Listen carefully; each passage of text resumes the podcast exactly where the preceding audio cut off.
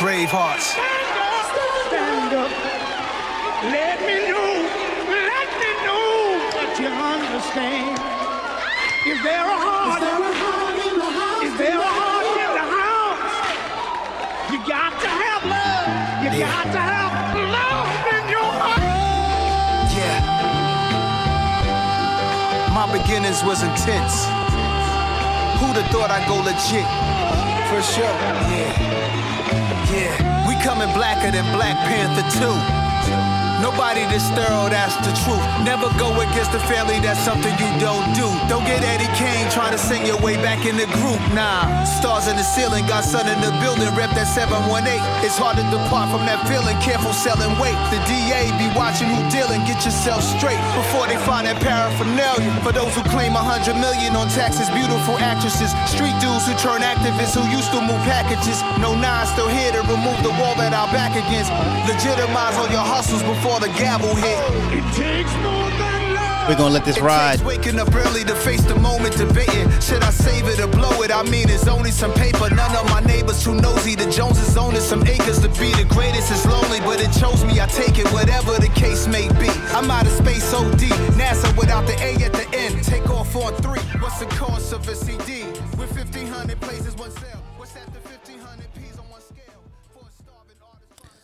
Of course, I had to start this pod with the album with my man Nas on this latest drop, King's Disease.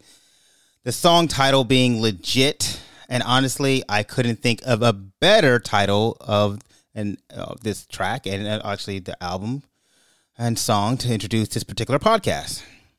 Because not only was this sequel unquestionably legit, but it did not avoid to address the absence of its biggest star, Chadwick Boseman, who passed away due to cancer. Our king, and just like in the movie, he perished due to a disease. Now, of course, they did not address what exactly happened, but in reality, the important function of the movie was not the death of Chadwick, but how does the world react to his passing? And more importantly, the disease of grief, anger, resentment, and the lack of honorable purpose. These are the big themes that resonates the most in this big long comic book film. It does a unique thing by linking two cultures that seemingly have nothing in common into an intercultural conflict. But we'll get into that. But first, did you know that the Portuguese literally invented race and racism and the concept of black and white people? You're like, what are you talking about, Kamar? Yes, the first racist document ever written was by a Portuguese chronicler named Gomez Zahura in 1444. He was the first known person to refer to people from Africa as quote unquote negros. In his work, The Chronicle of Remarkable Feats During the Conquest of Guinea, he was the first to describe humans as black and white and justify slavery on the basis of membership to either group. Nazura was commissioned by King Alfonso to create a document to justify the enslavement of Negros.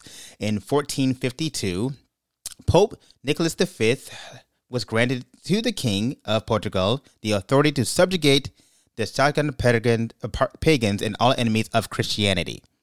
Very important thing. Because he was permitted, permitted by the Papal to claim all lands belonging to the aforementioned people in the name of God, and the inhabitants of those places were subject to perpetual servitude. Now, the Catholic Church uh, bankrolled all this and gave divine endorsement to start the race based slave trade in the 15th century to Portugal first, and the justification to the Pope used to write the papal was written by the chronicle, royal chron- chronicler, as I mentioned before, Zahura, on the behalf of the King of Portugal. The Spanish, by way of the Catholic influence, started their slave trade after the Portuguese, and with the English not willing to miss out on such a booming golden opportunity enterprise, followed right behind the Spanish. Pretty much the Spanish and English just copied and pasted the Portuguese, and voila, racism and was invented along with the transatlantic slave trade. Now, Christianity, of course, being a huge motivator to enslave black people, it is how the enslaver rationalized enslaving people that they actually were they were fully human. The only logic was that any amount of physical suffering was worth it if the soul could be saved. In fact, Dura chronicled on Prince Henry in 1444 and the arrival of 235 African slaves at the port of Lagos. He said that he had no other pleasure than in thinking that these lost souls would now be saved, unquote. So the religious justification for the enslavement of non white people came first. Then the Portuguese switched it from primarily rel- religious to this newly created thing called race when the slave trade became become exclusively African. A justification was needed to keep someone in, someone enslaved perpetually long after became a Christian, and race was the perfect solution. You could fix not being Christian, but you couldn't fix being a Negro. Now, where the U.S. and American come in is that in around 1600s, the concept of race is fully fleshed out as a concept thanks to the Portuguese and Spanish. The American colonists obviously spent a century preparing to become the first sovereign nation to be founded on the de jure racist country. Of course, the purpose of justification focused primarily on using faith and religion as the anchor of their hatred, with the English importing their language and religion on the African people and the Spanish doing the same with the Mayans, Aztecs, and other indigenous people. And this is the genius of Ryan Coogler. He weaved the commonality of race, subjugation, even faith as a template between a Mayan Mesoamerican culture and African culture. The movie was a dialogue on colonialism wrapped in this sweet, digestible bubble of comic book fantasy. We walked away with this beautiful send off of Chadwick and a real evaluation of what the true, legit King's disease was Western colonization and white supremacy. And honestly, in today's world, especially in America, where history, real history, is being erased from our classrooms, I couldn't think of a better movie to put this right in our face, especially in pop culture. But before we get into that, welcome to Uncultured Bias Podcast. My name is Kamara Williams. I am your host. We say that culture is a matter of perspective and opinion. And after all, culture is just another way to say discovered. We are we are cultured, we are biased, and we are black. So this is a special, special pod because honestly, I said I'm retired. I'm still kind of retired, but I felt like I had to get one out. And the only person I felt like I could do it with, who's a big, big fan uh, of my whole spiel is my boy Rob. You with me? With you, I'm with you. What's good, brother? What's good, man? What do you think about that opening? Very good. Very um insightful.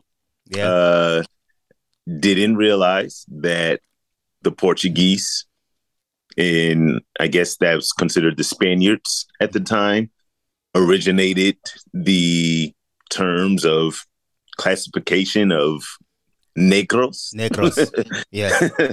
Yeah. So yeah, very, very well, well, well uh researched. And I expect nothing less from you. Well, man, you know, I've had months not doing anything. So, you know. so, you know, you know, I had all this energy um to kind of put out there, you know. Um, but yeah, I thought like you know, and obviously, you know, Portuguese and Spanish are, you know, they save the same Latin commonality as far as language basis, but obviously, um, the idea that colonization is often um, put onto white, quote unquote, white white cultures. You know, we think well, you think English and French and all that, but reality is that I loved how this movie put at the forefront. Well, no, Spanish subjugation mm-hmm. was actually a very prominent role in colonization and you know obviously slave slavery.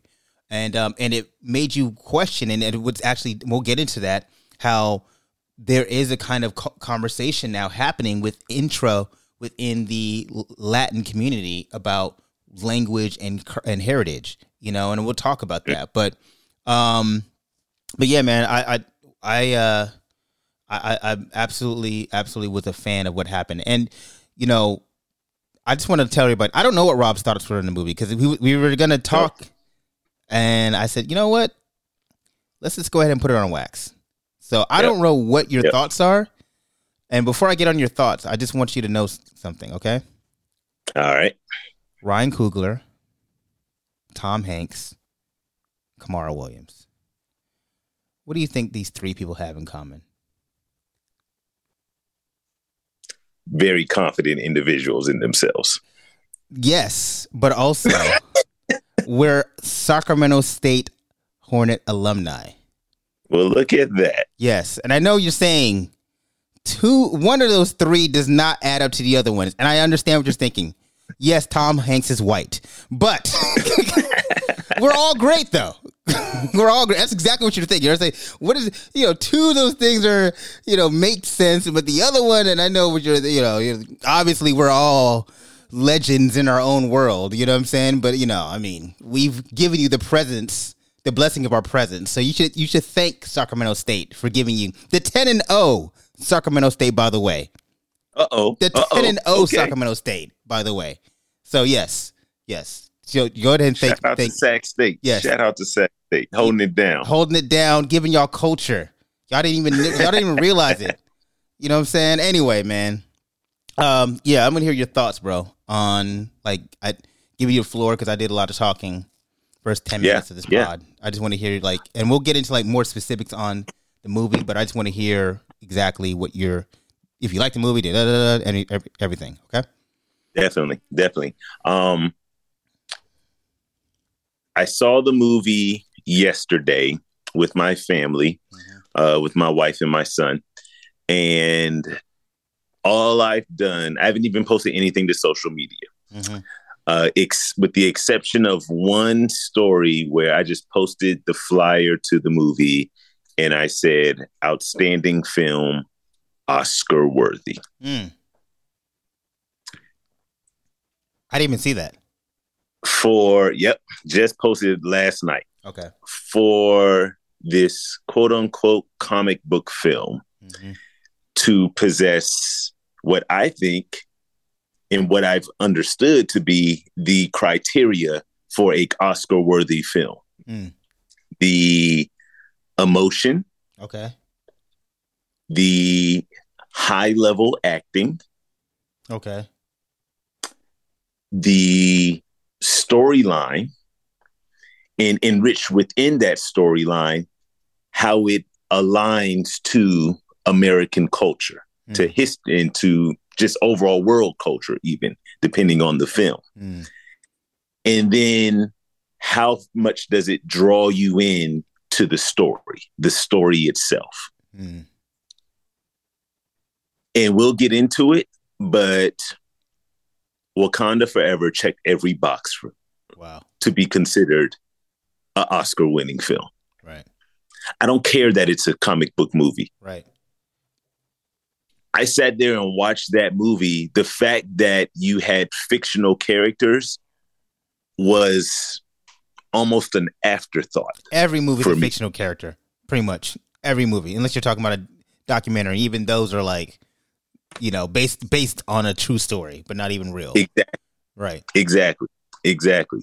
Um, there were so many truths and analogies to real life Mm. into what we're experiencing in our culture today. Mhm. and and to be able to see three different indigenous people Yeah. The african culture the uh, latin mexican culture and even american culture Mhm. as well And let's uh, don't forget Haiti. and haiti yes thank you Yeah. thank you We'll and we had we'll the get into- haitian We'll get into like why that was really uh, that was a really beautiful thing. I, I want to. We'll get into that. But go ahead. We'll definitely Yeah. get that. I thought that was a very nicely done. Very nicely done. So the acting, Angela Bassett, Yeah. Lupita Nyong'o, Yeah. Letitia Wright. Yeah.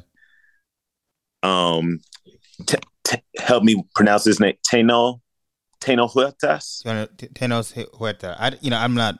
Teno Huerta. I don't know, man. Neymar. Namor. Neymar. Namor. You, Neymar- you, Neymar. Namor. You did your thing too, bro. Oh man. Oh man. He carried.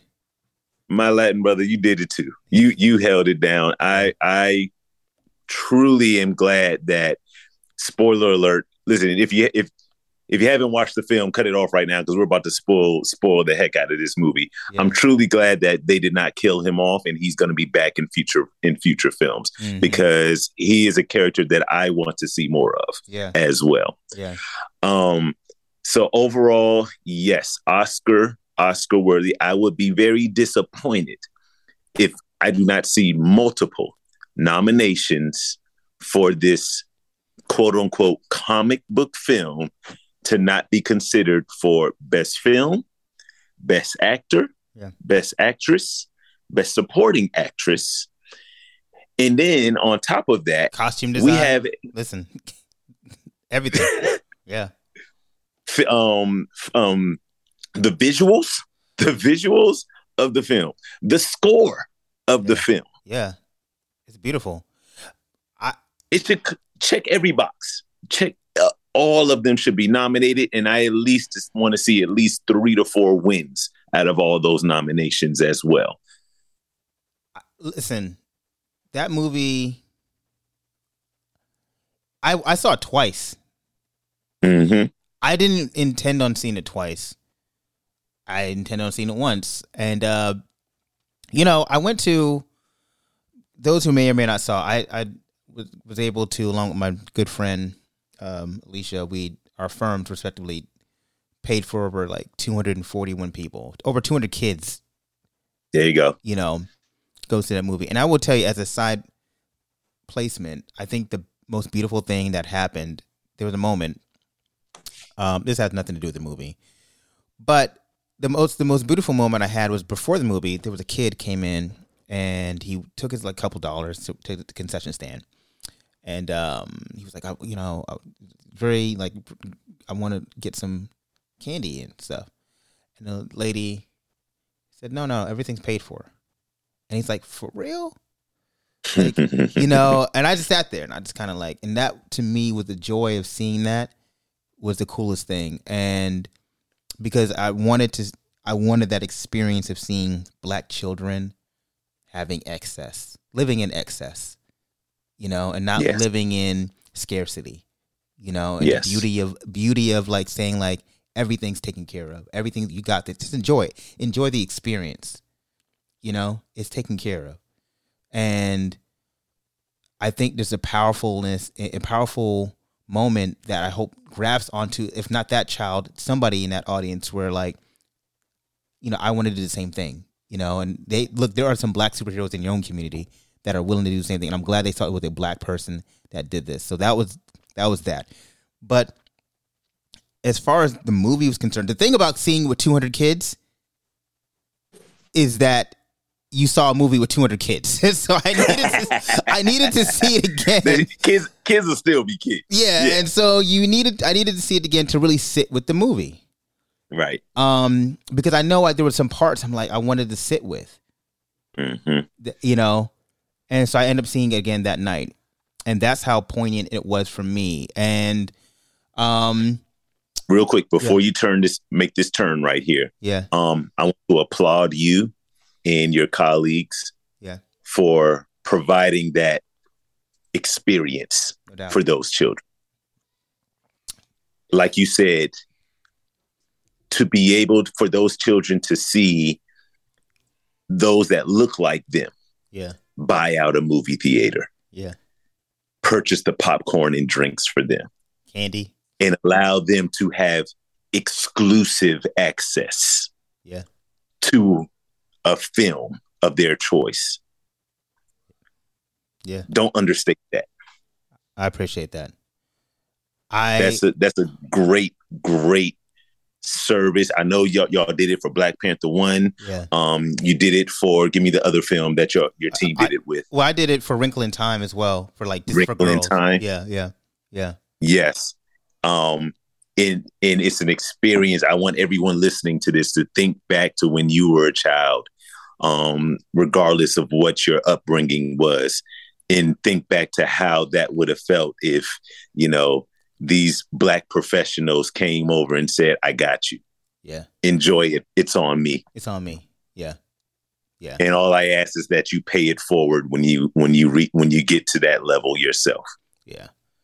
That honestly, I, I appreciate that. I just want to say that it was I'm more or less honored that life has given me the opportunity to do something like that. You know what I mean? I'm humbled by it. You know, and so like I'm disappreciative. I'm really just in an appreciative moment that I was able to do something or be a part of something like that rather. And so I appreciate that. Thank you. And I appreciate your comment. I appreciate the moment. I appreciate, you know, God and appreciate everybody, man. I appreciate the children, the community come out. I'm just, I'm, I'm in an abundance of appreciation.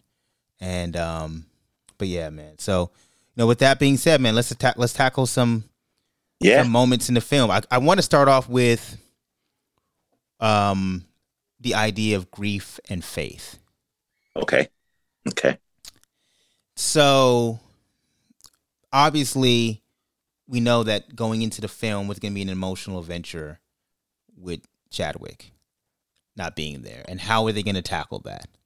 Yeah, it's the number. It was the number one question on everyone's mind Yeah. going into the movie theater. Not the the kind of cat was already out of the bag that Shuri was going to eventually be Black Panther. They kind of let that cat out the bag with the Yeah. preview Yeah. and everything.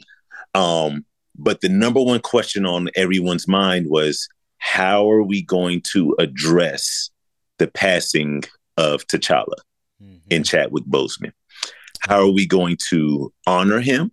yeah, How are we going to um, provide this comfort to you yeah. through film?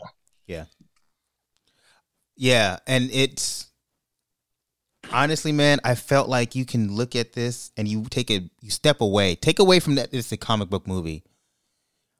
Shuri's grief Mm, was very resembled to how people deal with grief of losing someone. And I will tell you, and if it's not apparent, let me just walk it through.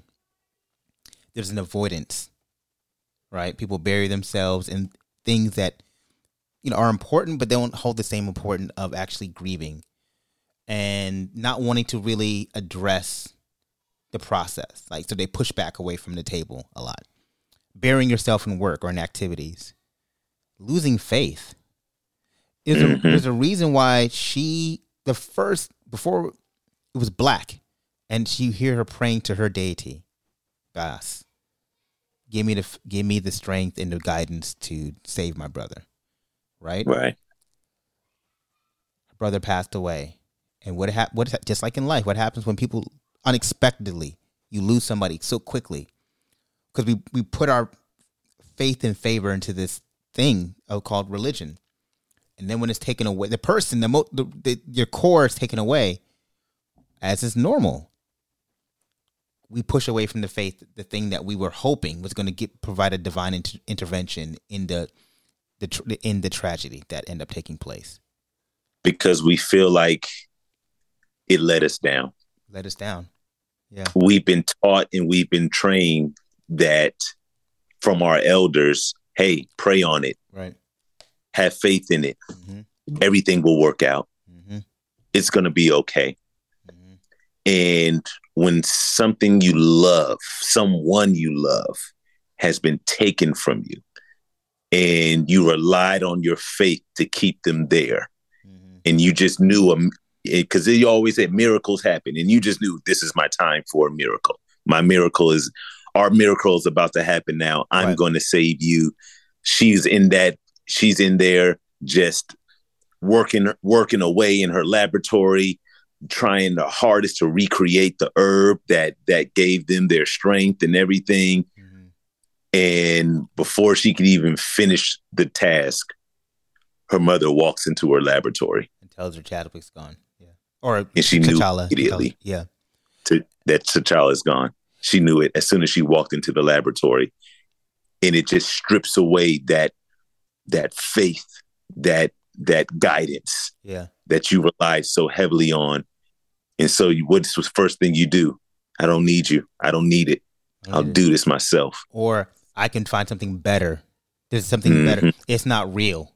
This thing is not Yeah. real, and we'll go back into like we'll- we'll talk about that in, in specific moments in the film where, you know, it was ch- her challenge was that she didn't believe in it because the thing it when it was time for the, to actually be activated, the the religion, the the deity, the power that her culture surrounds itself on, it never showed up to Yeah. her, and that's a very real human experience. And I want to, like again, Ryan Coogler, the way he wrote that was so powerful and so real. You know that I was like, man, okay, I was dialed in at that point because I saw it. Right. I saw where I was like, this is great. That is a that is great writing. Those opening scenes, and then we go into the homegoing um, Yeah, service and and um, uh, rituals yeah, that they have in in their culture they dress in white yeah, because it's a celebration of life. And it was it it was supposed to be a send off for us for Chadwick. Yeah, Like yeah, I know this Yeah. is for T'Challa, but it was a send off for us. it really was. You know what I mean? Like It we was. we were able to say goodbye to him, you know, in the way we wanted to celebrate him and uplift him, you know, and then Marvel doing the 24 second silent shot clock with the I was just about to say, yeah. list. Oh my gosh, wait, it was actually 24 seconds. I don't know. I'm just eh, you know, but Okay, because Yeah. if it was that, man, yeah, yeah, that that opening silent moment, yeah, and in in in my theater, everyone respected it. yeah, Um, in the theater, in the show that I went to, everybody respected that silent moment. There was not a peep. You could hear a popcorn kernel crunch yeah, in that movie theater. Yeah. And you couldn't help but to get emotional. yeah, And then they we'll get to it, but then they threw a little bit more at the end. yeah, yeah. They started the movie with an emotional, emotional gravitational pull, and then they ended it right, the anchor, and if to remind us why we're here, and again the send off. So then we transition. It gets the movie gets really start after these emotional moments, right? The movie gets right into the meat of what's what's really happening in this world, and honestly, Rob, like I know it was a long movie, but it didn't feel like a long movie because it felt like it flowed really, really well. Like from that after the we had the we had the poignant moment of Chadwick or T'Challa slash to be, you know, uh, um sending sent off. It like it gets started about what the real conflict is, what's what's really happening, and I don't know if it was you caught it, but it, the theme was so apparent that it was white supremacy and colonialism was the main objective in this entire film. And to the point where it's such an engulfing premise that as again, you know, art dictates imitates life that it caused two people two you know sections of color to attack each other because of the fear or the governance of colonialism and white supremacy. That's the that was the overarching like again like you think about like what happened in the real world. You have two things uh, two factions attacking each other of color going at each other because of this overarching thing of, over, above them of colonialism and white supremacy. Like it was like here we are again you know? These two cultures are fighting each other, attacking each other, while the white supremacists supremacists are just sitting back and watching. Right. Trying to and just right. observing, observing and- right. strategically waiting to strike yeah. on their own. right. And just Wanting- allowing and wanting to draw out the beat each other resources. Yeah and wanting to Yep. draw out the resources you know Right. And I would again, I call I said this in my opening, the disease of white supremacy because you had um Neymar become the very thing that he was fighting against. hmm You know what I mean? He became this thing that he was that he was angry against, and he was preparing. He, you know, his objective, as you come to find out, was he really wasn't even. And we're getting to spoiler mo- spoilers here. Obviously, you shouldn't be listening Oh, to this oh, podcast if you're gonna Don't listen if you. yeah, Yeah. yeah. but you, you, you know, his objective really wasn't even a scientist. You kind of find out like she was just a, she was just a plot armor. And we, I, I have my, you know, things with Riri Williams and her placement in the film, but she was a plot armor to really, for me, for my real objective was to, I just want to wage war on, on the surface, and I've been preparing this for the last five hundred something years, you know, and. So the very thing that caused him to adopt his name was what he was going to do, you know, to the Yeah. surface world. And it's like it's like, do you hear yourself? No, but you don't, but because you're so the disease of this supremacy is what has infected your outlook on the world and on people and on humanity. And he couldn't Right. see that he couldn't see them he couldn't see pockets of human and love and, and, and but he only can see them in one large scope, which is exactly the thing that happened to his culture. And in his mind, he was doing Wakanda a favor. He was, yeah. In his mind, when he's talking with Shuri, and he's like, "Hey, I got the id- perfect idea. Mhm. Let's come together Mm-hmm. and let's take out the the the masters. Yeah. Let's take out the slave masters. And and I'm giving you a a, a, a once in a lifetime deal. Yeah. You can't This is, you can't say no. yeah. This is this is the this is the great this is great thing. It's a win win, baby. It's a win win. Yeah. You know, Here in, we go. In fact, let's back up before he even gets to Shuri. When he approaches them, as I thought this was a really, and I, again watching this, he approaches them out of the river, hmm right? Ramonda and Shuri, and first he's remarking, remark, remark, remarking on this air is pristine, the water is clean, and he's Yeah. like, he looks at them, he's like, why would you want to introduce? Why would you want the world to infect this? I said, I've never Mm. been to a space like this. This is like, like he he he asked a question. I don't, I was like almost confused. Like, why would you invite the world into something like this and infect this beautiful thing that you have? Because remember, it was T'Challa who opened the world up to Wakanda. Wakanda. yeah. Opened Wakanda up to the world. And you know, I remember Ryan Coogler said that was actually going to be the, one of the basis of the movie of the you know the tug of war the external and internal tug of war the internal of T'Challa making this decision and his elder council not really being on board with them opening up the world. And then the external of Namor coming in and also putting pressure on like why would you do that? Like you've exposed Right. you've you've exposed all of us you know to this thing because of your own decisions. And so it was kind of a kind of brilliant nod if you were paying attention and you understood what where the story originated to like what the original purpose of that of Black Panther 2 was going to be it was going to be intra political thriller what Ryan Coogler Mhm. said. He said this back in 2019 um and you know again I'm a nerd so I kind of knew this stuff already. So when he did I was like oh okay here's the here's the pockets of what he was going to bring into that first film Go, He yeah stuck to the foundation, even without Chadwick. He, He stuck- stuck to the foundation yeah. of what he wanted this film to be based on. Yeah, yeah, absolutely.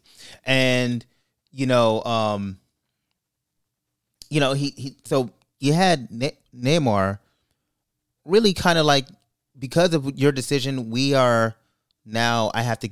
I have to act. You know, because they're they're looking for vibranium. You know, Right. looking for the thing that makes us unique, and that that was also a beautiful thing. Like the origin stories of Wakanda and Talokan it are so are Aligned.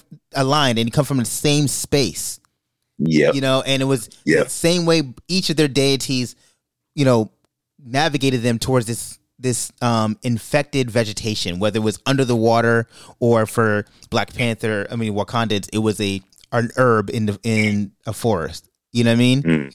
like all of it was in was similar into their origin story you know I thought that was a great tie-in by Ryan Coogler yeah because in the first film you had Killmonger burn off all the um, herbal plants yeah that provided that essence to to become Black Panther. And you start off the film, Shuri's doing everything in her mind to try to recreate that herb yeah. and try to recreate that essence. yeah. And here we are, a kindred um culture. race yeah. that had it all along yeah. and was and was born from it born from just it. like you were. yeah. Yeah i i thought that was i thought that was ingen- ingenious. And it you know there was a lot of imagery that was like i thought was was powerful from that. One of them being that we all share a common what i what I, what i got from that is yeah things we might be different but there's a commonality in our cultural aspects that we should always look to, look towards. And i thought that was a, again it, ryan coogler excelled in the unspoken you know what i mean Definitely. it was in the unspoken Definitely. in which this film really held its best moments and i think that was something that i loved go ahead let's um i want to jump back to the uh one of the early scenes with queen Ramonda and the uh and the um the World Trade, uh, not the World, Oh, the, uh, UN count UN Council. Yes. Yeah. Yes. Yes. So while she's she's dealing with all of these countries trying to take Wakanda resources Yeah. and steal Wa- Wakanda resources and call themselves at face smiling allies, and- calling himself allies, and yeah, calling themselves allies on the surface. Yeah. Meanwhile, they doing they dirt Right. behind the scenes. Right. and she was right there. She didn't fall for No. She was right there with it, called them out on it, Yeah. and lo and behold, old oh good old France was out here being shady and trying to steal the uh trying to steal um vibranium right from under Wakanda's nose. So But you know, I want to. I want to. I was going to address this later on in the pod, but I kind of let's just get right to it. let's go. I I thought that was really what they the per, again the unspoken. Again, Ryan Coogler doesn't waste mo- moments in this film. There's a reason why he highlighted France, right? And Mhm. French French language, and he and and then tying it, and then you know he had, um, you know, uh, uh, um, uh, uh Letitia, not Tisha, uh, what's her, na- um, Lupita. Lupita in Haiti. Again, Yep. a f- former French, you know, province that you know took their land back and took their took their their uh, um, freed themselves from French oppression, right? hmm And because oftentimes we think again of colonialism through the prism of English settle- settlement, you know, but showing that there's all forms, all different placements of white supremacy. And here's one other form of, you know, you have France who is particularly trying to go underhanded and trying to take a resource that doesn't really belong to them. You know what I mean? Yeah. and I I applauded him in that tie-in, and we and really just the African diaspora of tying in African American, Haiti, and Africa into one sto- in one coal- coalesced storyline. Storyline. I thought that was really beautiful. Um, couldn't agree more. Uh, so and I applaud the boldness eh, of Ryan. So many other directors would have made up fictional countries. Yeah, would have would have you know. it. Yeah, yeah, yeah, Put a fictional country in there. yeah, You know, let you assume who they may be. Nah, yeah. I'm gonna put it right on. I'm gonna put it on Front Street. Right. Yeah, France, U.S., yeah, all you other nations Yeah. trying to take advantage of of lesser developed um of lesser developed nations. yeah, yeah.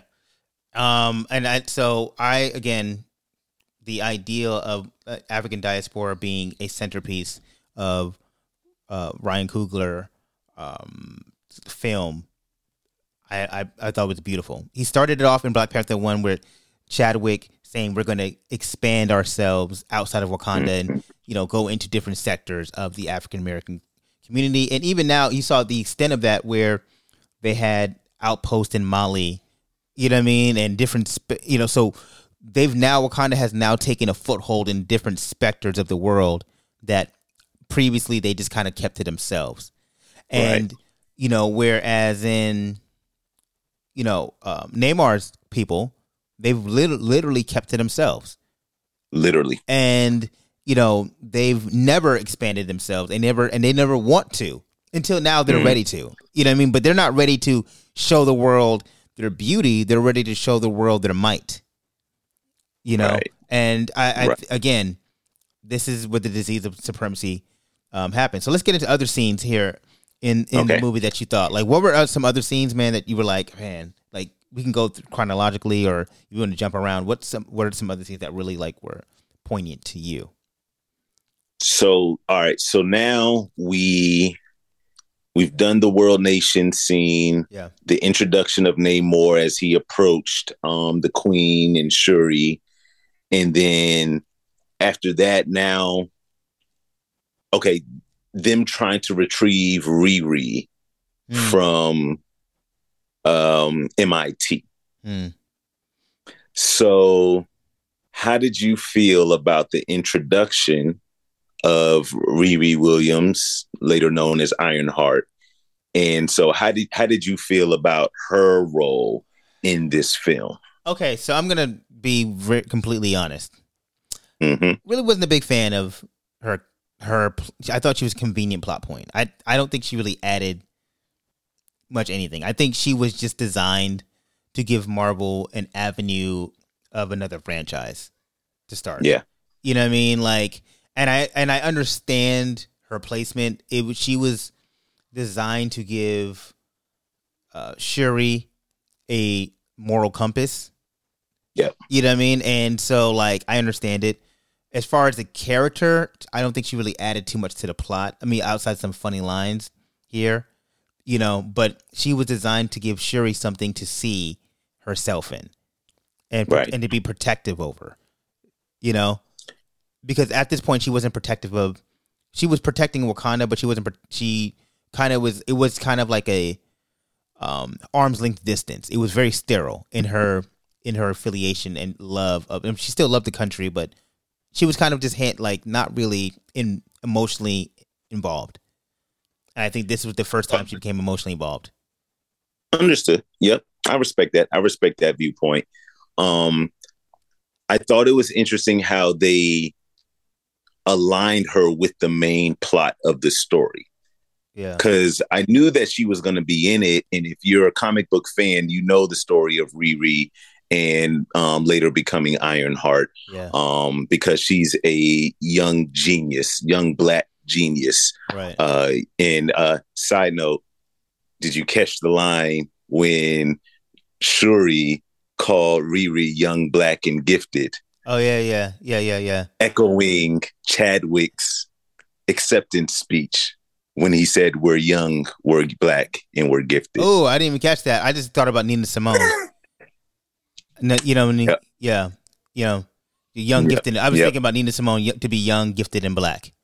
You know? Yeah, same thing. And I'm sure, and I'm sure that Chadwick was inspired from Nina Simone, Yeah, yeah, yeah. and in turn, Mm. Ryan implemented it into the film. Just another Yeah. brilliant little tidbit that Ryan um, provided to the film. Mm. So with Riri, um, it was a good introduction to a character that, for those that are not comic book fans, to really understand and see, oh, who is this young black lady, young, young black girl, college um, at MIT? Right, Clearly, she's a, a, a technological genius. right, Um, but how does she fit into this whole world right, that we're about to see? right, So I thought it was a good soft introduction right. for her.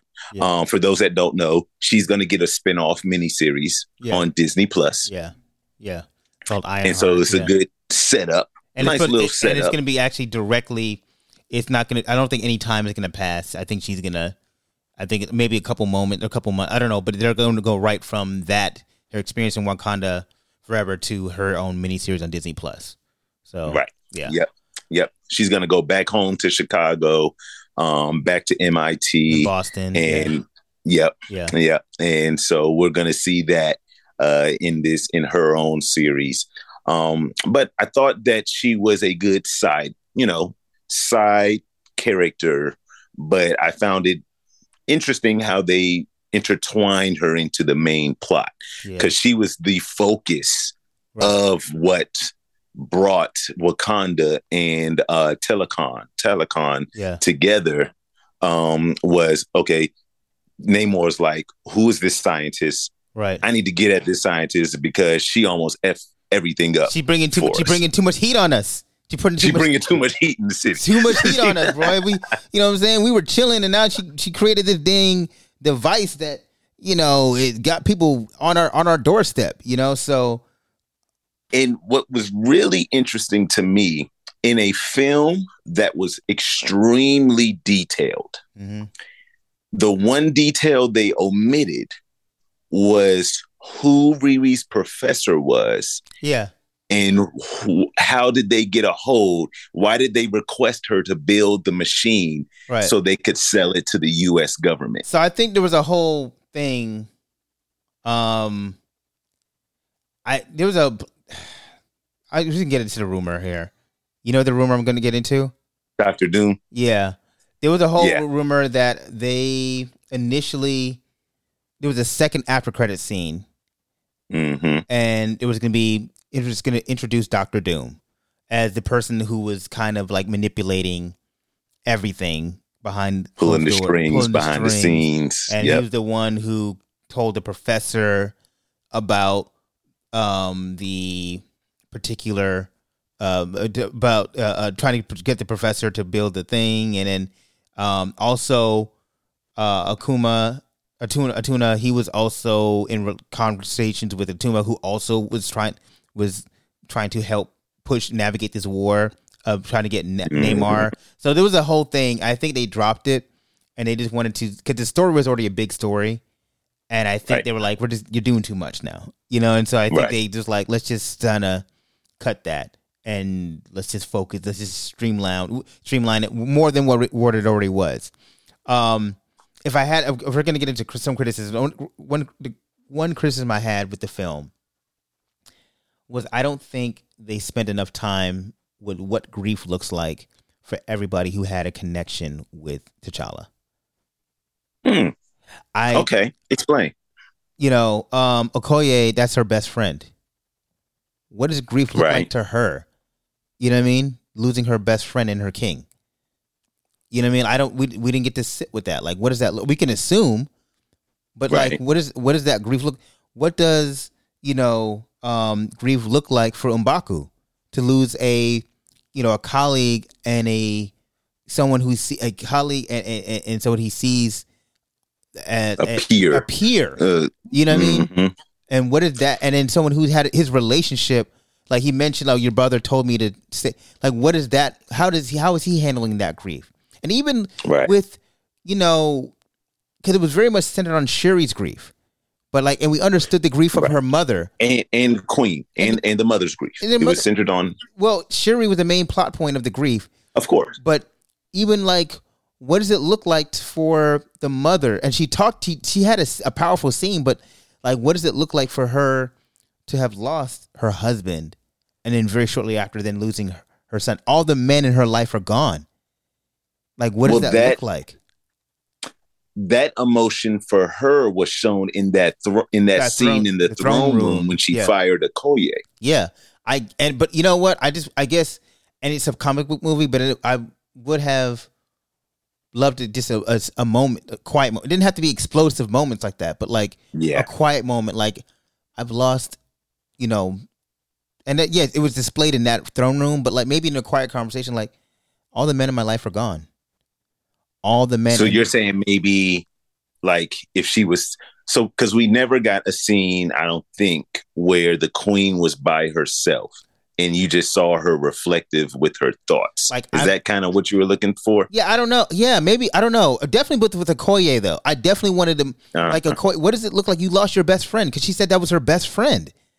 She lost her Now- best friend. And i'm just me being nitpicky. That's me being nitpicky. Right. I, and I understand that i understand that and it's a two hour and 41 minute movie you can't make it into a that would three have hit three hours. That we- hit three, If we yes. include, and that's my thing. yeah If we include how her grief, and if we include Mbaku's grief and how he's dealing with it, yeah and if we go deeper into um Nakia's grief, then we're really, really getting into like three plus hours worth of movie. Right, right, yeah, and it now becomes into a movie of just grief. It's not a comic book Mhm. movie, and I get Right. it. I get it. Like they probably there's some scenes that had to cut, some moments that had to cut, and that it, it, you almost had to read between the lines of, you know, what I mean, of what they each person was experiencing. Nakia was experiencing her grief. That's why she had to move away. You know, she had a moment with Okoye, like you know, I he was my everything. You know what I mean? So she talks. She, so, so even Nakia had a moment like, what did to lose somebody who I'm an intimate with? You know what I mean? What does that look like? And obviously, we come to find out that they share a child. You know what I mean? Right. And so, you know, I I don't know. I'm just that's me being nitpicky though. Yeah. And honestly, I would not be surprised if those scenes are on the cutting room floor somewhere. Yeah, I'm sure. Yeah, Okoye describing yeah. Okoye describing like he just wasn't a king to me. He was my best friend. He was a Yeah. he was a confidant. You know what I mean? You know what? Funny thing. So when we were leaving the movie theater, you know, I was kind of asking my wife and my son what, what they thought about it. Yeah. And one thing that I observed with it being a two hour and 40 minute movie, I think that Kevin Feige and Marvel, out of respect, gave Ryan a lot of wiggle room. I think so. Like, yeah. we just nitpicked there, but Yeah. he deep dove into a lot of emotion and a lot of characters Yeah. throughout the film. Yeah. Um, honestly, there wasn't that much action It into it. and that's actually It was criticism. more of a drama That's than the- an action. and that was to a, me. that was a criticism that you see some people saying, uh, this movie it just didn't do it for me. It was Mm. there's not enough action, and you know, I get it, right? I understand it, but I felt like, what did you expect about a film dealing with grief? Yeah, You know what I mean? Like you, I just think it, it just would have it wouldn't have served it properly. And then you know, there's some people like, why didn't they have a a post credit scene? Well, you know, Ryan Coogler said, I think it would have been to to go from that first post credit scene where you know you know we can talk about that like the beautiful moment, Right. or we can talk about that in a moment, like you know how you know them discovering, um, or Shuri having that that discovery about her brother and he said, and then to follow it up with some, you know, you know, comic booky moment of like to, you know, that to tie in all the Marvel Cinematic Universe. He said, I just it didn't feel the gravitational pull of that moment didn't feel right, and I just Right. said we just needed to. I think we needed to sit with that. Let's sit with it for a moment. You know, there's going Right. to be plenty of time to tell another story, but this story, let's bookend that a little bit. You know what I mean? yeah, yeah, Um, definitely. so let's let's talk about the the action, like the best action scene in the movie for me. I know what I know what I think the best action scene was. The uh, scene on the bridge. The scene on the bridge. That's the crown jewel Yeah. action scene. Yeah. That I love that scene because one, you have Okoye who she goes to America. Um, the queen warns her, like, like, be careful. Shuri is all I have left. Please protect my daughter. Y'all be extra careful. Do you need ec- more people to come with you? I can you can send more of the Dora Milaje with you. No. And Okoye, you know, in her arrogance, in a Mm. sense, Yeah, said, No, I can do. I got this. It's I can- America. I can do this I in my, can deal with it. with my eyes closed. We can do that's exactly what she said. I can do this with my eyes closed. And then she encounters the uh tel- Talokan people Yeah. and they are nothing to scoff at. No. Like she kind they kind of hand they they handed to her. well, they give her a run for her money, and she was still handling Yeah. business though. Now yeah, she was she handling. was still she- holding it down. Once she once she realized what she was dealing with, she you know they, she she said, "Oh, okay, I need to actually like." You know, when Yeah. you in the game and you coasting, Mhm. and then next thing you know, it's the fourth quarter, and you're uh only you're only you're down by two. Yeah. You're like, oh shoot, okay, well, yeah, let me go ahead and turn it up here. Yeah. Let me go ahead because they're not playing with me tonight. Yeah, yeah. I she she still handled business, and but it was really when she went against Akuna, Atuna, I forget his name, in the film, Mhm.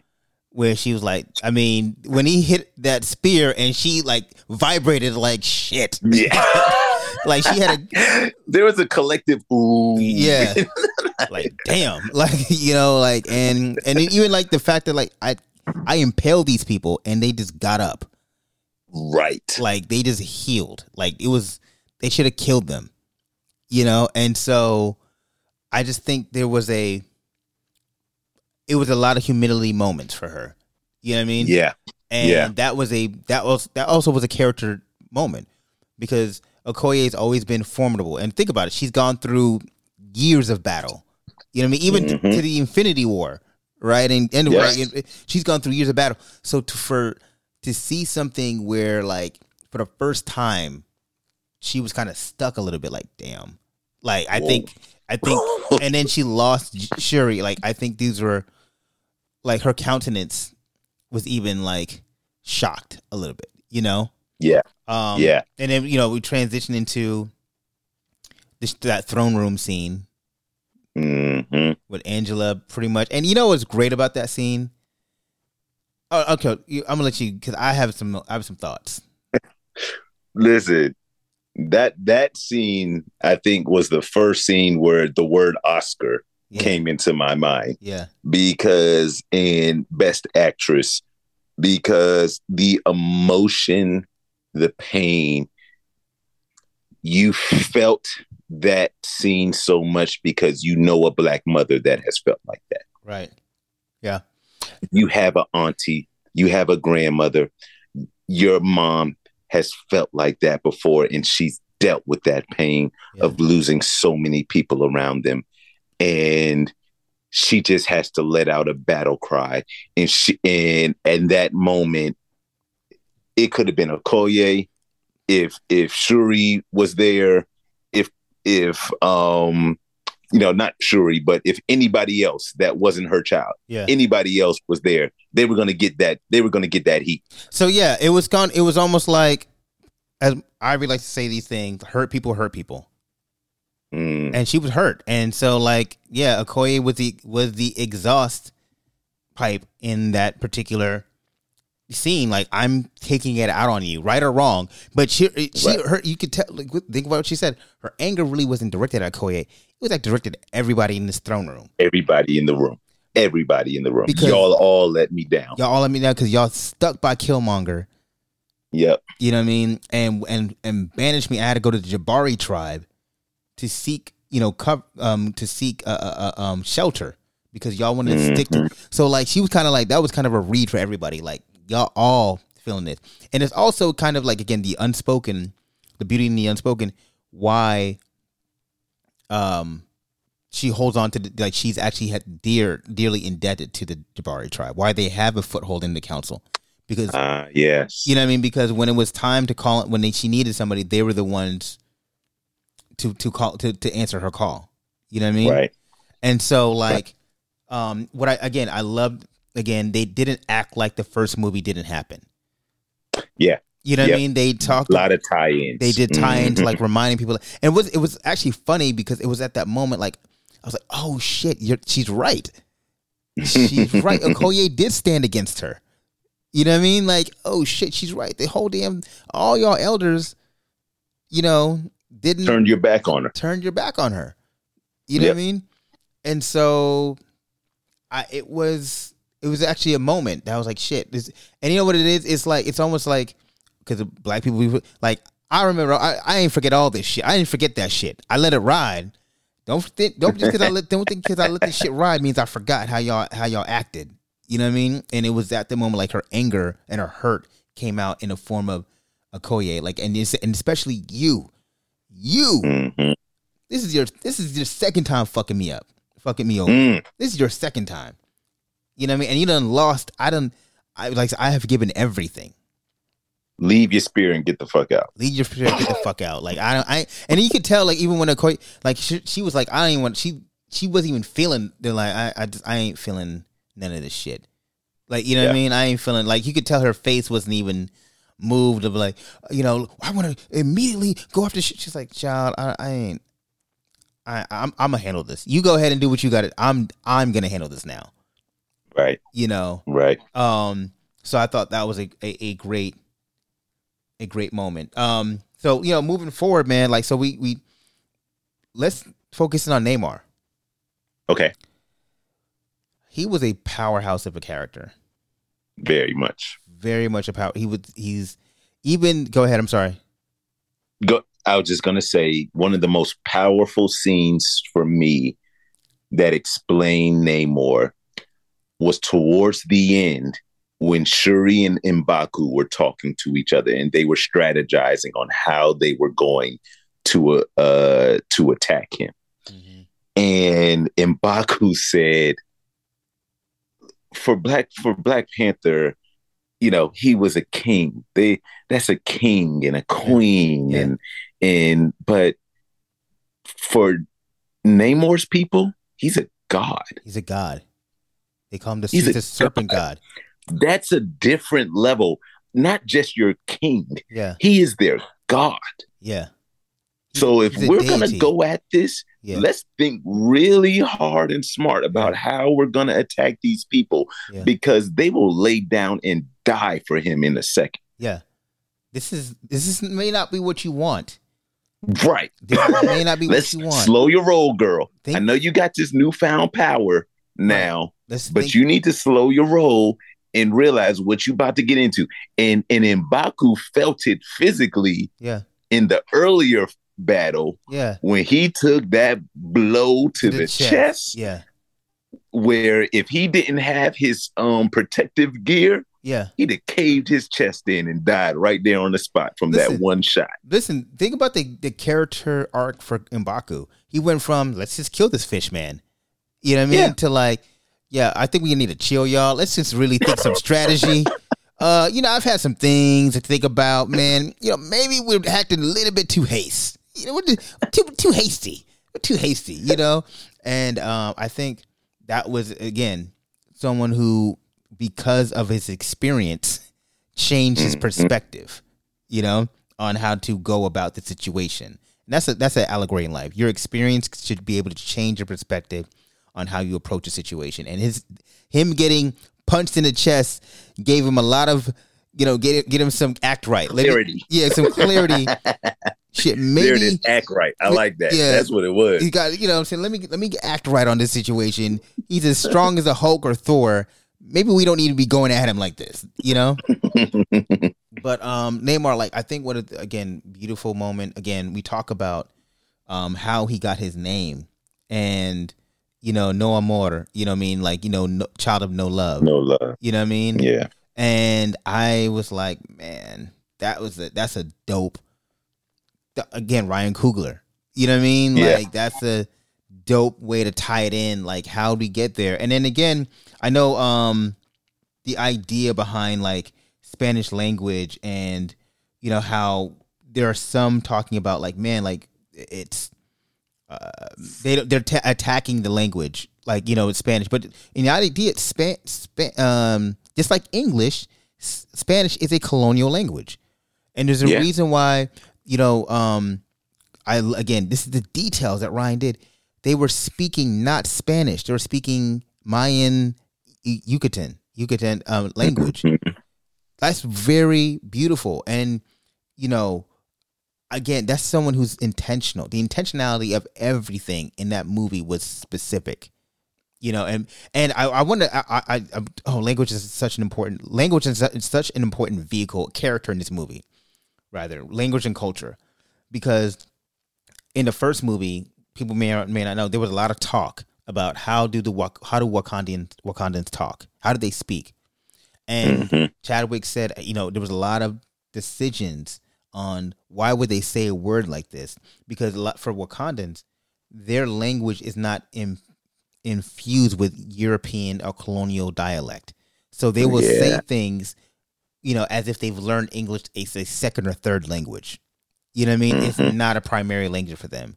It's you know, and so their understanding of certain dialects are different. So the same thing with there's a reason why it would have been disingenuous to have you know the uh, uh, uh the Talokans to speak Spanish because it went, it went again. They're in an untouched society. The same way Wakanda was an untouched society, not infringed upon by white colonialism. The same way the these this society was not infringed upon by Spanish colonialism. You know what I mean? So they stuck to the na- their na- their mother tongue. To even with the point of the- like one of the last scenes where that Attuma was talking to Okoye, like, "Oh, you speak your mother's, you speak your mother's tongue, you will die." You know what I mean? That's again, it's the recognizing of culture. You know, Right. um, so I thought that was a really, really important thing, and I, I actually want to focus in again. We staying on Namor a little bit. Um, you know, he has a scene where, or he has, he talks about, he talks about like what his representation matters. You know, and so Mm. let me let me pull that up.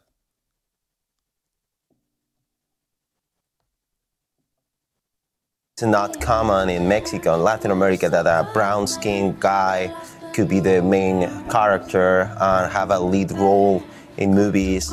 And then I jumped to United States and, and I did it here. And it's, uh, it's powerful and deep. And I hope the kids in their homes can feel identified and just uh, say to them, you know what, guys, never, never in the life was nothing wrong on you. It was in the eyes of the people who looking It was looking at you, but not in you, not in your skin, not in your roots, not in your blood, not in your history.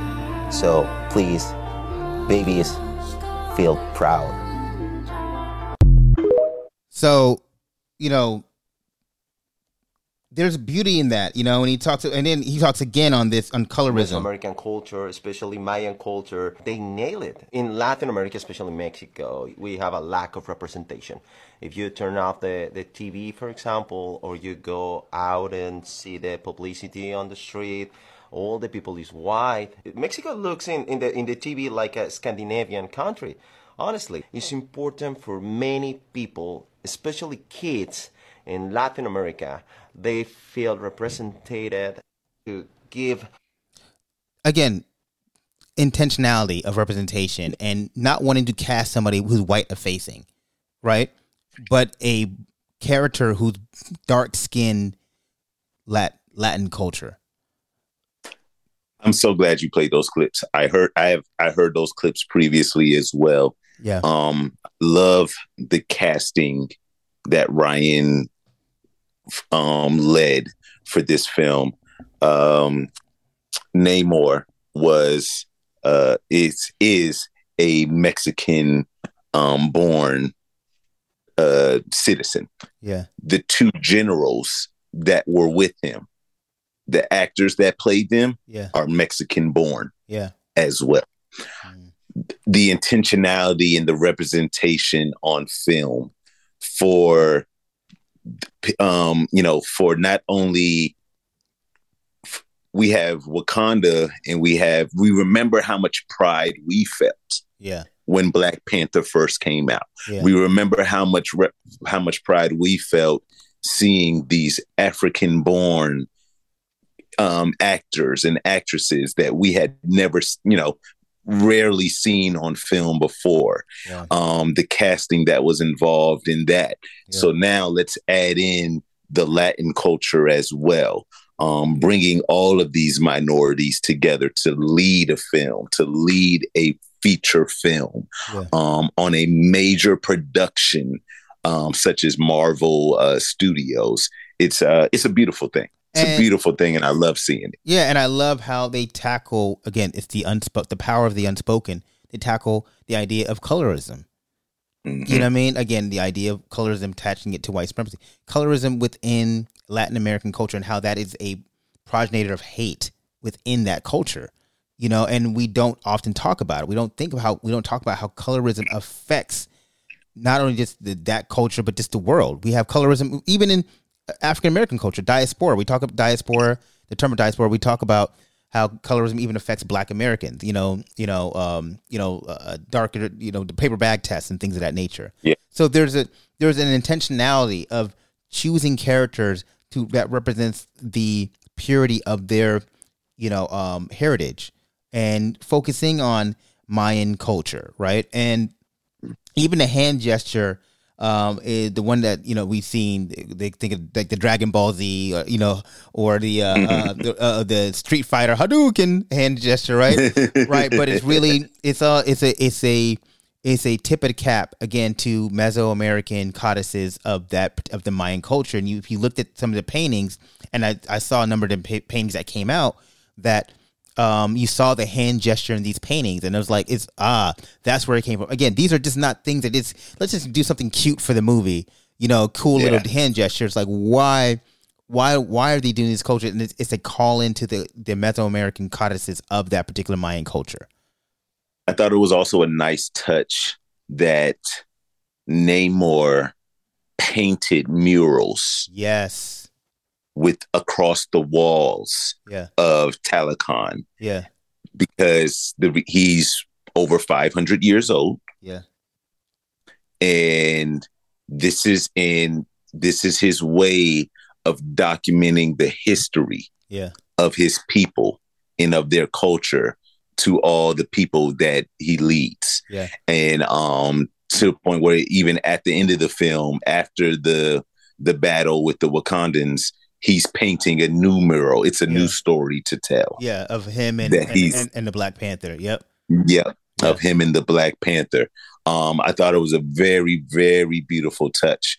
Um, again, because I know and um, I've learned about the rich history and the involvement of what those murals and what the hieroglyphics Yeah. um, and how they what they represent to those cultures. Yeah, yeah, and you know, like I, I loved. Like he had the hardest line in the the movie. But we'll get to that hard hardest line. But um, I loved how they showcased that Mayan culture. You know, you saw even like the first basketball game. Like, where did we get basketball from? Was from that their um, I forget the game's called. You know, but like showcase just a brief glimpse of again showcasing you know the influences of Mayan culture with not only in American culture but it's period. You know, and I thought showing the beauty of that. And again, that's what Shuri Shuri can relate to. Again, the commonality of the beauty of our cultures. And sometimes we get Yeah. we get into thing of people say, "Oh, okay, my culture is better than yours," and there's a maturity in seeing that. No, there's beauty in I, and that's how I look. There's beauty in that particular culture. I there's beauty in, in Latin culture. There's beauty in you know in, in um Asian culture. There's beauty in certain spaces that you know I, don't doesn't really represent me, but I can see. And I can, I can respect I can and I can acknowledge I can- yeah. the beauty in their culture as well. yeah, Yeah. you know um but again it gets into protectionism. You know what i mean? Of wanting to protect the thing that you hold most dear and what are you willing to do to protect it? You know and you're willing are you willing to cause terror in order to protect it? And that's really like again the overall the the theme. So the hardest line in the movie what that he said uh, and i'm gonna probably not even do it to justice was like you know bury your dead mourn bury your uh, um bury your dead mourn your mourn your dead uh, and but you're the queen now or you i'm like shit when he says When did he say that? When did he say that? when he was he killed Ramonda and he says, "Yeah, coming back in a week. Bury your dead." Hold on, Oh, Now I gotta find a line. Oh, I gotta to find a line. That on the second time, I, I, gotta find okay. a line. No, remember he was like, you know, yes, here it is. Bury your dead, mourn your losses. Remember that? sh- Remember that? Uh, right your- after he he had killed her in the in the throne room. Yeah, he said, "Bury your dead, mourn your losses. You're a queen now. I'll see you in one week. I'll see you in a week." That's a bar. I was like, Jesus Christ. Jesus that was just Christ. like that was a, Jesus Christ. That was more like you're a queen now. That's got to be like the that's a that's a powerhouse of a lie. Like I just killed your people, bury your dead, mourn your losses. You're the queen now. right. But again, so we talk. Let's talk about how that scene was transformative. Again, tying it into the first movie because Ramonda protecting, you know, Riri, Riri. as if she's a daughter of her Mhm. own. That you know, and connecting the African diaspora, and it goes right into you know where Shuri now has turned her grief of her brother into now vengeance, right? And I'm I'm actually gonna play that scene how she got to that you know the spoiler alert how you know talking to Killmonger and I, I'm gonna play a quote see if you recognize this quote you know I mean recognize the scene Robert Listen to everybody. Nobody, nobody believes in you. What are you prepared to do about it? Don't let no one come into your house, take your meal, do what you need to do today. I'm not nervous. I'm just telling you. that's not in the scene Robert was so Wait. Was that? Oh, Michael, Irvin. What? yes that was Michael Irvin but just, I was like, wait a second. I was like, I was like at don't- first I thought it was a movie. I thought it was another movie that you was playing or something. it's essentially what what Michael what Killmonger was saying. Right? He said, what are you prepared to do? oh man, what was that first take? Yes. on Steve. What was that? Yeah. Talking to Stephen A. Smith on first Some, take. talking to somebody, you know. Oh, but- that's hilarious. yeah, but um, you know, you had Killmonger telling her that, all right, listen, man, um, you know, your mother protected like she saw the value in diaspora. Like she was doing, she pretty much he tried to connect. Like we were, she was doing exactly what I would was what I wanted to do, be protective over black citizens, like people like Riri. You did, you guys, you're for years Wakanda ignored people like Riri, like your your black brothers and sisters. You know what I mean? So how are you are you going to continue that legacy and go after and the man that killed you, killed your mother, you know what I mean, or you know what I mean, you're gonna be noble like your brother, you know. And then Mm-hmm. so here's the thing that's interesting, and of of course they had to do this because um because they can't get Chadwick to come in the scene because clearly, right. but you know it was like your this, your spirit is what called out to me, and she's like, that's not Yeah. true. Like no, your spirit called. Yeah, your spirit definitely called because you. She, again, goes back to what like, what did you do this? Why did you take the herb? Because you didn't. You didn't believe. You didn't do this. Believe you did. You did it to get strength to have vengeance. You didn't believe in this. You're. You didn't have any faith. You know. Oh, you know what? I I tie it into like. I know I'm jumping around, but it, what I love about this movie and what I love about how they per- portrayed the afterlife is how they portrayed death as such a living thing and a presence in our lives that you know Killmonger is talking as if yeah I'm, I'm like the dead is around us. Like our ancestors are around us. And he's he's not talking like hey what's going on out there? What's it why are you here again? He's talking like yeah no I'm I'm seeing everything that's happening because I'm still here. You know I remember in the mm-hmm. beginning, beginning of the movie Ramonda says you know your brother's still here. You know you Right. act like he doesn't Yeah. he- I felt him on my shoulder. He's still here. You know and that's how we you know we you know and for those who've had people that are close to us who died and we say no I, I you know I still feel my my grandfather talking to me sometimes or my mother or my fa- or my brother or more whomever.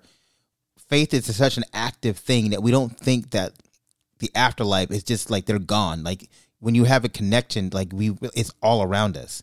And so the way they talked even Mbaku talked like you you you're talking like your brother's not here. You know what I mean? And so I did love how like even it's a smart dialogue how even Killmonger even though he was giving her bad advice to be vengeance but he was talking as if like you know I'm here. I see what's happening. I see every everybody sees what's happening you know?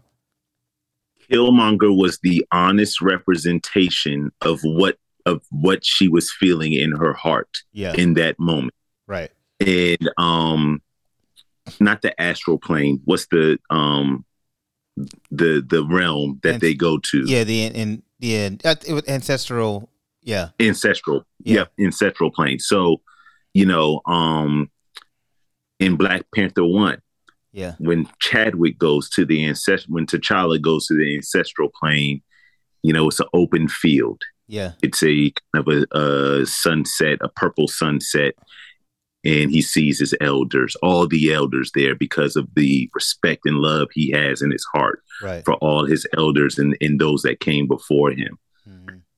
Shuri's astral um ancestral plane looks nothing like that. no no It's a uh, technological world hmm in in in in Mm. space, Mm. and you have the throne room, and she just knew she wasn't honest with herself, so she Yeah. just knew she was going to see her mother yeah there.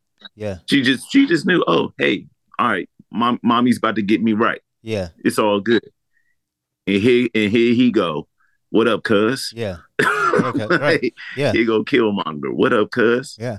And he's like, Nah, I'm supposed to be here yeah because I'm a representation of what you really feeling right now. feeling you right feel now. pain. yeah You feel anger. yeah You feel vengeance. hmm You want some get back yeah right now.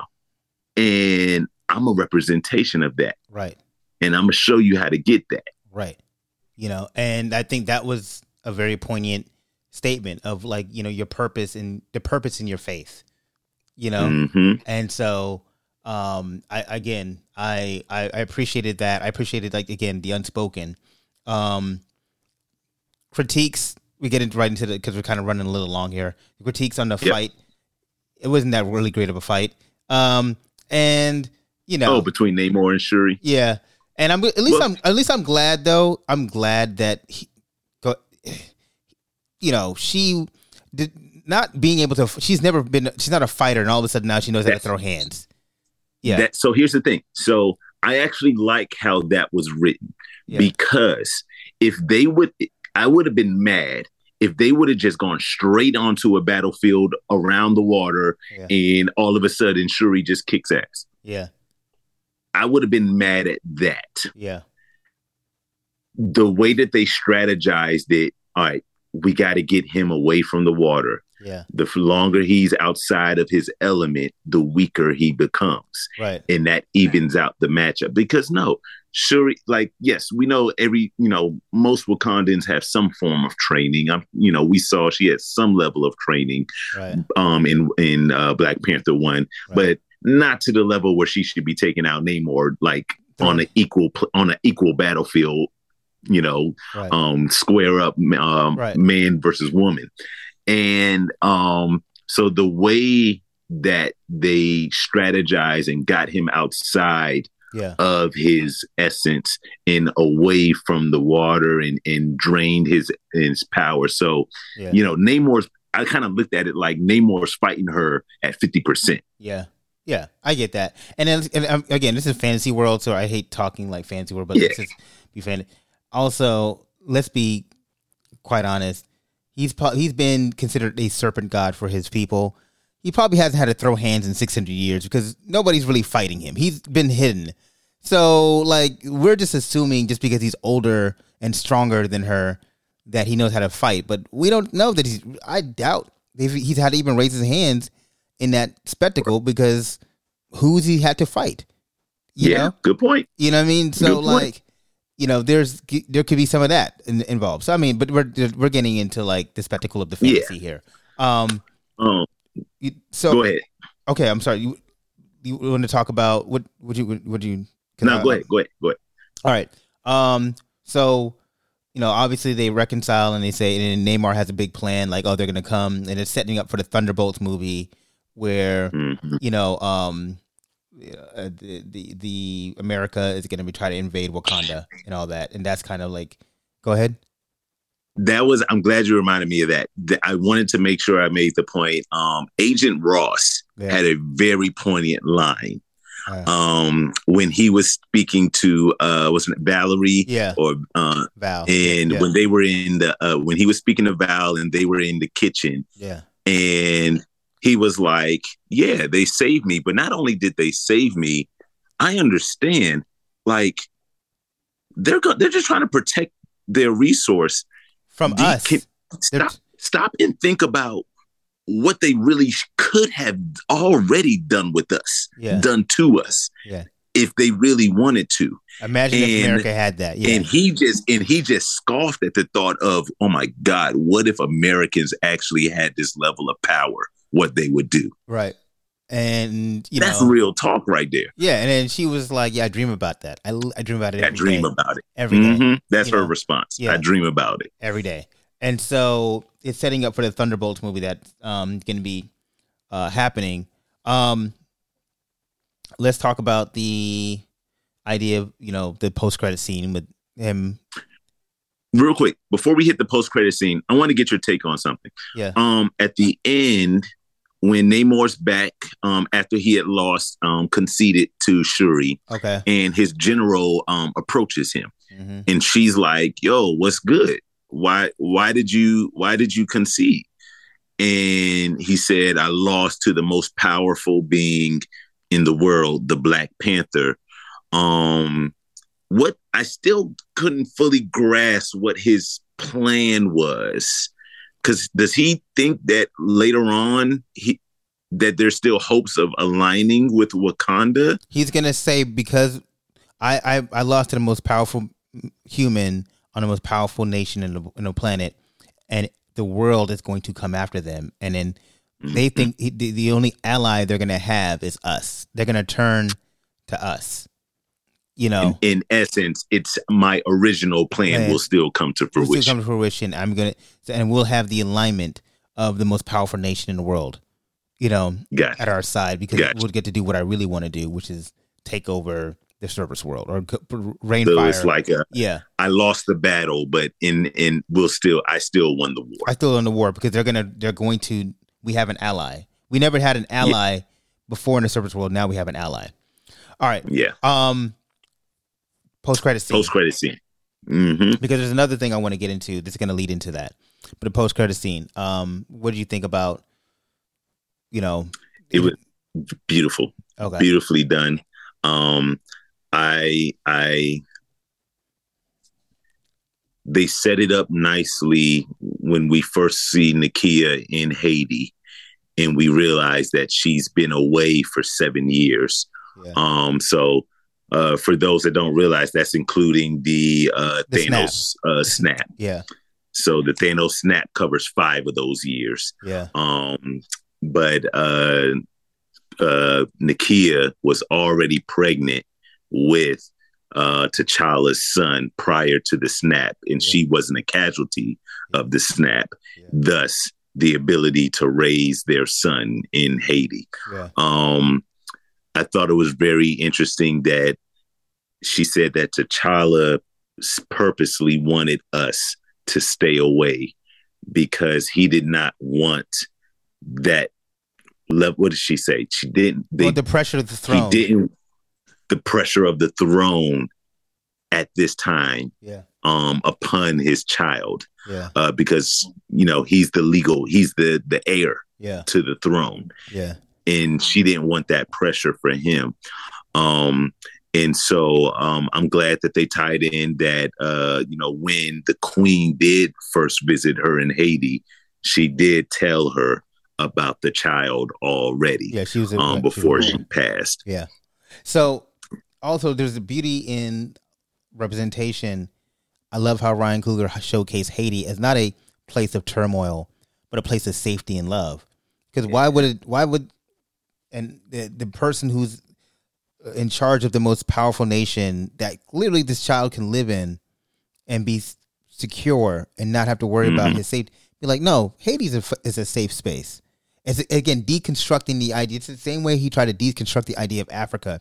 It's deconstructing the idea of what Haiti is. Because when we go, when we think of Haiti, we just think of poverty and Yeah. turmoil, but we don't think of peace.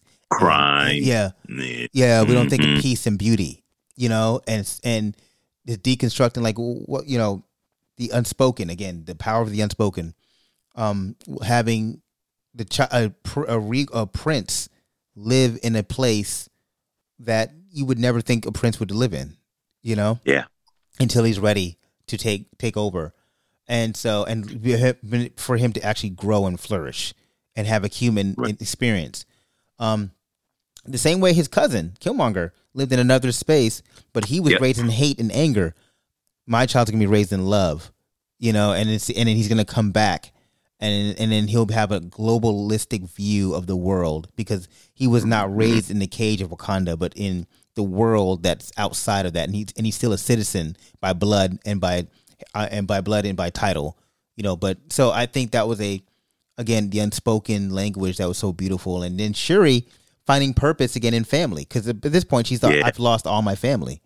she thought she's lost it all and she in in in that moment she's ready to finally come to terms with her grief Yeah, and, and um burn her garments um from for after uh burying her mother after Yeah. uh you know um that that part and then but in this moment of grief for her she finds life yeah, and she finds love and like you said a renewed spirit in a, a way and what better way to renew our faith than with love and life and the new in the next generation, and now she has Yeah. again, she has a representation of her brother. You know what I mean? She has a representation of her bloodline. Yeah.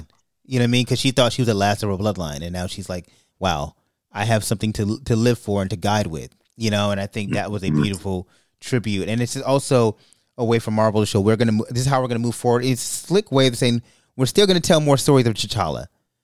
You know, just give it some time because Marvel is they're looking at thirty years in a, in a like we have years to tell more stories of T'Challa. You know what I mean? Right. Like we're not good. We understand, and we and I think let's goes and this leads into, you know, the real quick real quick did Yeah. you catch um T'Challa's son his Haitian name Toussaint, was Toussaint, Toussaint, Toussaint, yeah, who is a Haitian former Haitian general that took that over him- overthrow Haiti from the French colonists. Yes, it's a very powerful. Yeah, again, everything's intentional. Everything's loved it intentional. Yeah. loved it Um, so this goes into this next thing of like, and we'll kind of end. I want to end it on the negative criticism that certain people have regarding, oh, there was not enough black men representation. And we're, I think it's like it was a smart way for Marvel to address it. And if you're not familiar with it, I'm going to go ahead and play this uh, clip. So I just left seeing Wakanda Forever and I am I'm pissed. I am pissed because if pushing an agenda was a movie, this would be in the forefront of that. This was Woman King on steroids. If you think that I'm gonna believe a hundred pound black woman soaking wet is just an almighty warrior and can just body dudes like it's no tomorrow, come on. Like instead of Wakanda, it should have been called Where uh, Are the Men? Because they was not there, they were not present, and the ones that was there was weak. But all the women that was in the movie was just brolic, built, strong Hercules. What is this saying to us? Perpetuating the idea of the strong black woman and a subservient black effeminate man. I just think it's disgusting. I'm completely upset by the movie. And um man, if this Kyrie Irving didn't teach me anything, it's when you put your life career in the hands of other people that don't look like you, then they can make you do whatever they want you to do. And this movie does not represent what African culture is. It doesn't represent what our culture needs to be. So, now nah, I'm good on Wakanda. We're all the in. So I just. Thank Yeah, you. That was a lot. That was a lot. Okay. That was a lot, right? Um, but it is it is the conversation, right, that you saw surrounding this movie heading into the movie. Oh, there's not enough men, and Ryan Coogler said he and, and you you played the um you listened to that podcast Yep. with him and Ta-Nehisi Coates, and he even he's even heard it like there's no representation. Where's all the men in this in the movie? And I think he understood like you know it's the next phase of the story. Like if you watch movie, he was surrounded by women. He was Yeah. surrounded by women in this movie, and now the male, the central male figure in that has gone. And so, what do you think they're going to be like? We're just going to put another man in there to serve, you know, to serve a capitulate a small minority of a group to make them feel seen in the movie. And it's like we can't do that. We have to serve the pro. We have to progress the story. You know, we have to move the story forward. We can't go back. And quite frankly, if you've ever if you watched the movie, you understand the purpose. Like you understand why they had to do that. Um, and I understand the pain behind people. I don't understand it, but I'm empathizing with the pain that people have with wanting to see themselves in a movie and feeling like black rep, black male representation is important. But so is female, you know, not female, woman representation. You know, um, a woman's representation and strong woman representation, and showing that they can step in the fold, or they have and they will step in the fold. You know, and they don't need to be. There doesn't need to be a male presence in order to show strength you know, a woman's strength is present, you know, clear and identifiably. And I just think that, you know, we talk about agendas. There's no, the only agenda is properly showcasing what women actually are. You know, and I think that's really what I think. I just wanted to talk, but you, what are your thoughts, Rob? we have seen countless countless movies we've seen multiple movies and let's just talk about in black culture Yeah. um we've seen many movies with male strong black male leads Yeah. and um black men carrying the uh weight and leading the way um can they, can the women get a dub Can they get a dub? Yeah. Can the women get a dub Yeah. I'm perfectly fine with it.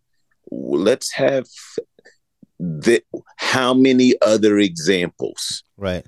are there where you have a one, black woman led cast in what I said earlier in a Oscar worthy film. And a blockbuster. not a, not a de- depiction, Right. not a depiction Right. of a girl's trip, not a depiction of them Yeah. you know some comedy or or where they're uh you know um set it off right. or anything like that still a great film but in this depiction in a drama action film where you had strong female, black female leads carry a very strong, interesting plot, an intricate plot. Yeah. I disagree with that woman that I'd never felt like any of the men were weak or subserving. Yeah. Um, who was Shuri's main counsel and eventually Yeah. would be thrown to be the next king of Wakanda, Mbaku. M'Baku. Yeah. So like it would it was It just turns out that Yeah. the casting, like you said, Ryan Coogler decided, and you and I have spoken, and we didn't get into it on the pod here, but we've spoken between ourselves about why Ryan Coogler decided not to recast Yeah. um, Chadwick and not to recast T'Challa in this role. So the reality is, Black Panther was a majority female casted film in the to begin with. To begin with, yeah, yeah.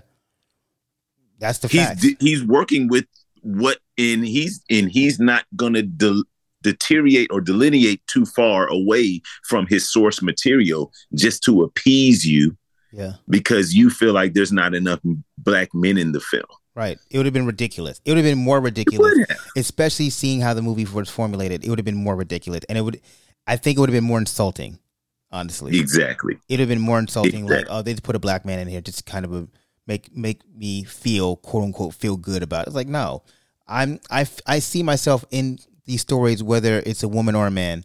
I see I represent I represent I recognize the humanity in the characters, and I think it's just people need to grow up a little bit. And I understand it's because people come. This is where empathy comes from because we come from such a broken cycle of representation and understanding and seeing ourselves that we we seek things in false places to find identity. Don't look for a, a Marvel movie to find identity. Look internally mm-hmm. into your own self or your own culture.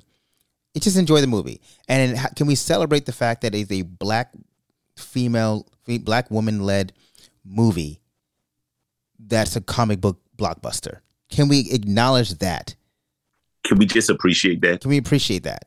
Like that's like, and kudos to Marvel for leaning in on that and not being like Yeah. we can't we can't showcase black women as a prominent block, block, blockbuster comic book vehicle.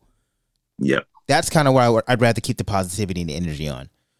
Um, and I've and I'll just say I'll last thing I'll just say about that. There's 330 million dollars nationwide. Or worldwide, why yeah, that yeah. worked. that worked. Yeah, 180 million domestic, 330 million, you know, worldwide. So, all right, I think we kind of went through everything, man. Give me your your final thoughts on this movie. Uh, final thoughts. I'll tie it back into my opening thoughts. Give them the Oscars. Yeah. um, and I and, and Ryan Coogler. Um, I think he is. He had I.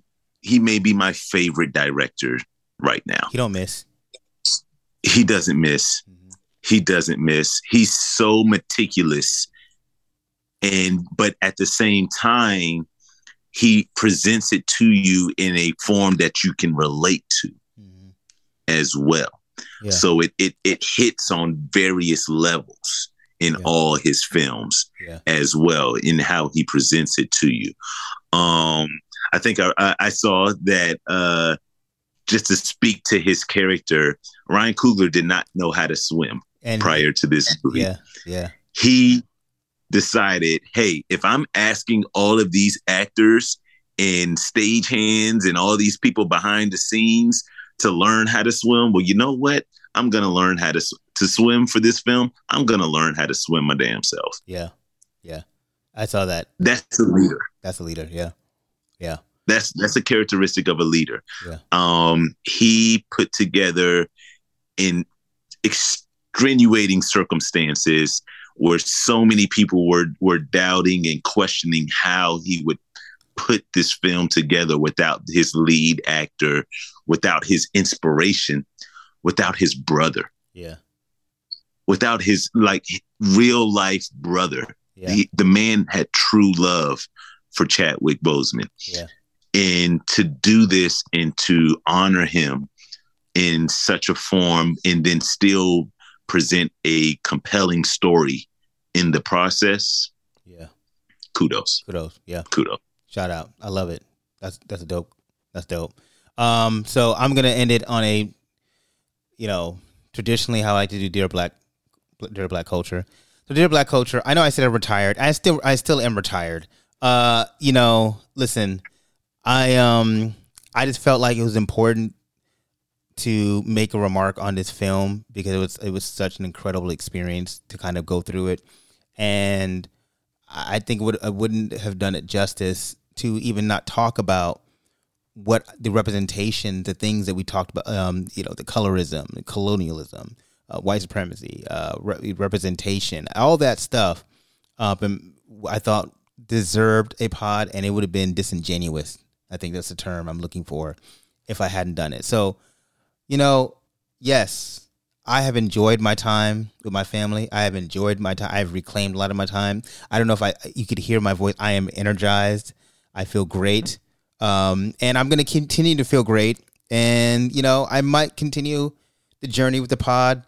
Um, I don't know. Maybe I just have to be inspired, like I was inspired to do this pod again. But I don't feel the pressure to do it. Just like I felt, you know, to kind of do a post-election you know, reflection pod, I just felt like it would only be pur- purposeful or proper for me to do something. So with that being said, you always know that if it's something purposeful and intent and the intention is correct, I'm always going to come back to you. And with that being said, I think it's only proper that I write out to this song.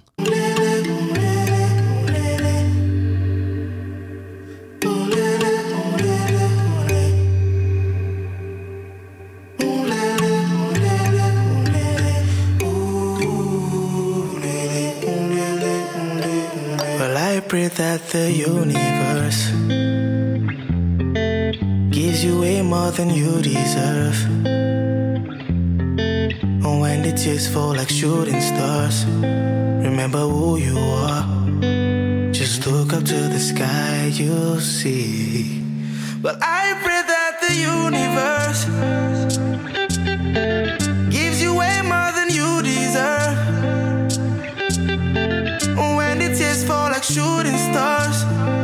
remember who you are. Just look up to the sky, you'll see. I'm coming back for you.